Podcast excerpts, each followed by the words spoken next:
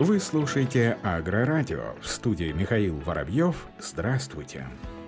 Ставропольские аграрии приступили к севу яровых. В связи с благоприятными погодными условиями сельхозтоваропроизводители края выборочно приступили к севу ранних яровых культур. Об этом сообщает пресс-служба Минсельхоза Ставрополья. Сев уже начали в четырех округах. В общей сложности аграрии засели 3300 гектаров ранних яровых культур или 0,4% от плана, в том числе горох, яровой ячмень, овес засеян на площади почти в 2500 гектаров или 1% от плана. Скоро посевная кампания начнется в Шпаковском округе, где в этом году планируется посеять 845 гектаров ярового ячменя, 419 гектаров овса и более 4000 гектаров гороха. Как отмечает первый замминистра сельского хозяйства Ставропольского края, сельхозорганизациям для проведения сева яровых и зерно-бобовых культур под урожай этого года необходимо подготовить и проверить почти 54 тысячи тонн семян. На сегодняшний день день уже проверено более 47 тысяч тонн на соответствие требованиям ГОСТа. Процент обеспеченности кондиционными семенами составляет 88%. 9 районов уже закрыли свою потребность кондиционными семенами, подчеркнула Елена Тамбовцева. Также, по данным районных филиалов Россельхозцентра, в крае хозяйства почти полностью обеспечены химическими средствами защиты растений, протравителями, инсектицидами, гербицидами и фунгицидами. Фосагра планирует расширять экспорт удобрений в Бразилию на фоне введенных пошлин против российской продукции со стороны других стран, заявил гендиректор Фосагра Андрей Гурьев во время форума Совета предпринимателей России и Бразилии. Об этом сообщает интернет-портал Prime. Со своей стороны мы готовы рассмотреть возможности наращивания поставок экоэффективных российских удобрений на бразильский рынок и поддерживаем работу в области регулирования и взаимного признания требований к сельхозпродукции, удобрениям и продовольствию следствие. Во многом это стало следствием введенных пошлин со стороны США и Китая, сказал Андрей Гурьев. Глава ФосАгро напомнила, что за 2021 год компания уже увеличила поставки удобрений на бразильский рынок на 40%, превысив цифру в полтора миллионов тонн. Как подытожил Андрей Гурьев, компания рассчитывает поддерживать достигнутые темпы поставок удобрений, а также изучает возможности их увеличения. АПК продолжает быть локомотивом увеличения товарооборота России и Бразилии, подчеркнул подчеркнул эксперт. Напомним, за прошлый год компания увеличила производство удобрений и прочей товарной продукции более чем на 3% по сравнению с показателями позапрошлого года до 10 миллионов 480 тысяч тонн. Чистая прибыль по итогам прошлого года составила более 129 миллиардов 670 миллионов рублей.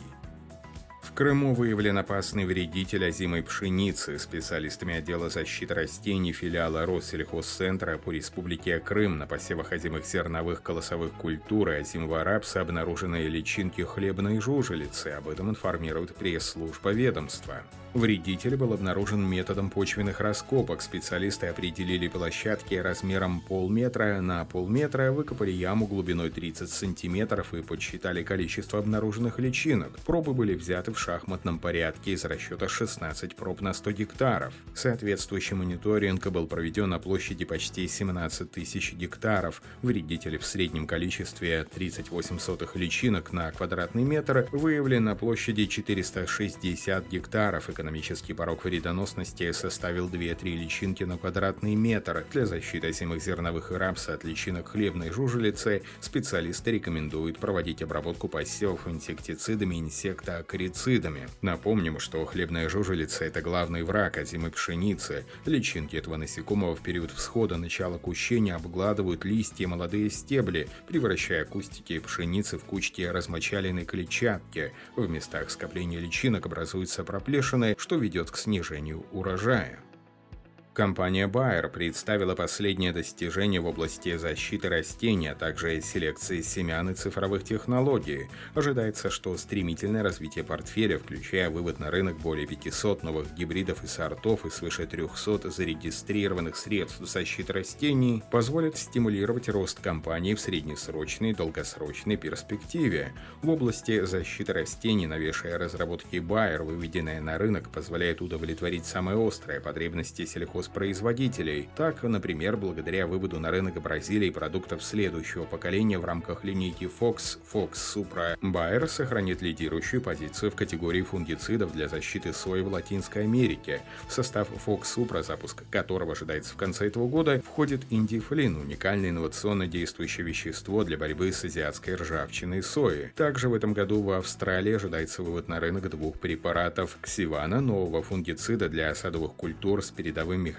действия, низкими нормами расхода, и гербицида Матена Комплит, обладающего тремя механизмами действия, которые используются для защиты посевов пшеницы и ячменя. Кроме того, портфель биологических средств защиты растений Bayer позволяет компании оставаться лидером в отрасли. Последние разработки, выведенные на рынок, такие как флипперы и Serenade, предоставляют широкие возможности для борьбы с вредными организмами во всех системах органического производства и дополняют химические средства защиты растений.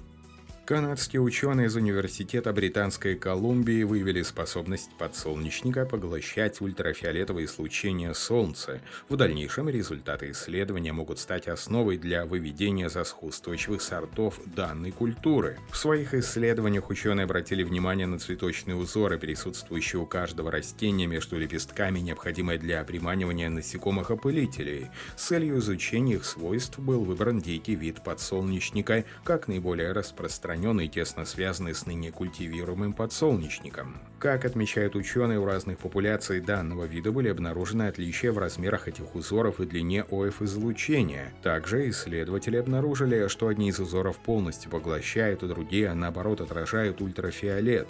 В ходе исследования было выявлено, что растущие в сухом климате подсолнухи имеют значительно большее по размеру узоры и лучше удерживают влагу. Кроме того, ученые обнаружили, что за наличие узоров у подсолнечника отвечает ген, который контролирует выработку поглощающих ультрафиолет соединений флавонолов. Эти вещества используются для защиты растений от жары, холода, радиации патогенов. В дальнейшем исследователи намерены более подробно характеризовать влияние различных ультрафиолетовых лучей на подсолнечник и другие культуры. Также они хотят выяснить, как регулируется ультрафиолетовое излучение, как флавонолы влияют на удержание воды, какие гены отвечают за изменение излучения у других видов подсолнечника. На этом все. Оставайтесь с нами на глав агронома.